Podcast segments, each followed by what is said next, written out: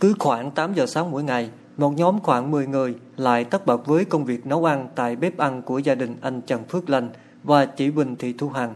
Bếp ăn này được gia đình anh Lành thành lập để cùng chung tay với chính quyền địa phương hỗ trợ những suất ăn đến người dân đang thực hiện cách ly y tế.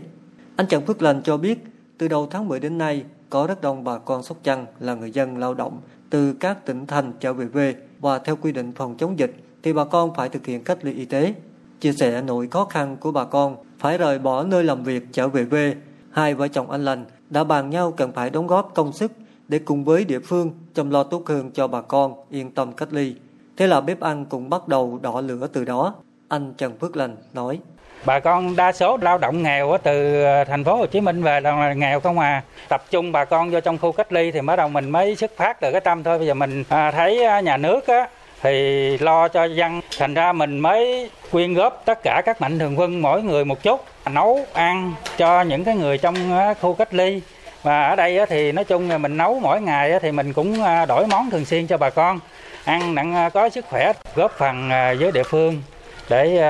đảm bảo cái công tác phòng chống dịch bệnh. Để bếp ăn hoạt động ổn định thì ngoài bốn thành viên của gia đình, vợ chồng anh Lành còn vận động một số bà con xung quanh đến phụ giúp. Ngoài ra, các mạnh thường quân cũng hỗ trợ nhiều gạo, rau củ quả, bánh, trái cây, giúp chế biến được nhiều món canh, xào và món mặn đầy đủ dinh dưỡng, hợp vệ sinh và đảm bảo sức khỏe cho bà con.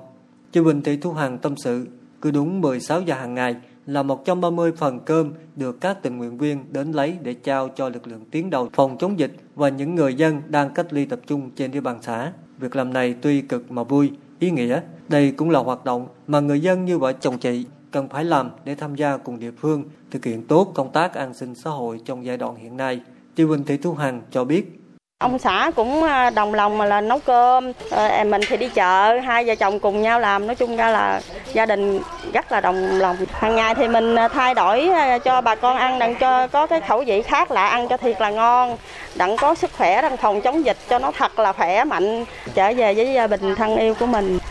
Ngoài hỗ trợ các suất cơm, từ khi dịch Covid-19 bùng phát lần thứ tư, vợ chồng anh Lành và chị Hằng còn kết nối nhiều cá nhân ủng hộ gần 20 tấn gạo, 700 thùng mì gói và một số nhu yếu phẩm khác, hỗ trợ cho hộ nghèo, người gặp khó khăn bị ảnh hưởng bởi đại dịch Covid-19 ở các xã An Hiệp, Phú Tân, Hồ Đắc Kiền, Thượng Hòa và thị trấn Châu Thành, với tổng số tiền trên 350 triệu đồng.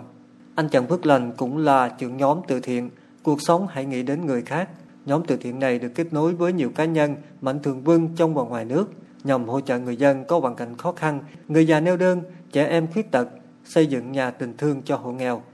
Ông Nguyễn Văn Hậu, Bí thư Đảng ủy, Chủ tịch Ủy ban nhân dân xã An Hiệp nhận xét Gia đình của ông ờ, Trần Phước Lành đó cũng vận động rồi hỗ trợ nhiều sức ăn cho bà con và cho ban chỉ đạo xã đó để chung tay để hỗ trợ cho bà con kịp thời để bà con an tâm trong cái ờ, điều kiện là coi như mình ờ, à, tập trung. Trong thời gian tới đó thì chúng tôi sẽ có cái gà sót lợi đối với những người đã được cách ly tập trung về nhà cách ly tại nhà. Sau khi hoàn thành cách ly tại nhà đó chúng tôi cũng tìm hiểu rồi là coi như hỗ trợ những cái vật dụng mà nhu cầu cầu của người dân là còn khó khăn đó thì chúng tôi sẽ có cái cố gắng hỗ trợ. Trước tình hình dịch bệnh Covid-19 gây ảnh hưởng đến cuộc sống của người dân, đôi vợ chồng anh Trần Phước Lành và chị Vinh Thị Thu Hằng đã không vì cuộc sống bản thân mà đã sẽ chia cùng người dân gặp khó khăn trên địa bàn huyện Châu Thành nói riêng và người dân trở về từ vùng dịch nói chung cùng vượt qua khó khăn trong cuộc sống, thực hiện tốt công tác phòng chống dịch, sớm đưa cuộc sống trở lại bình thường mới.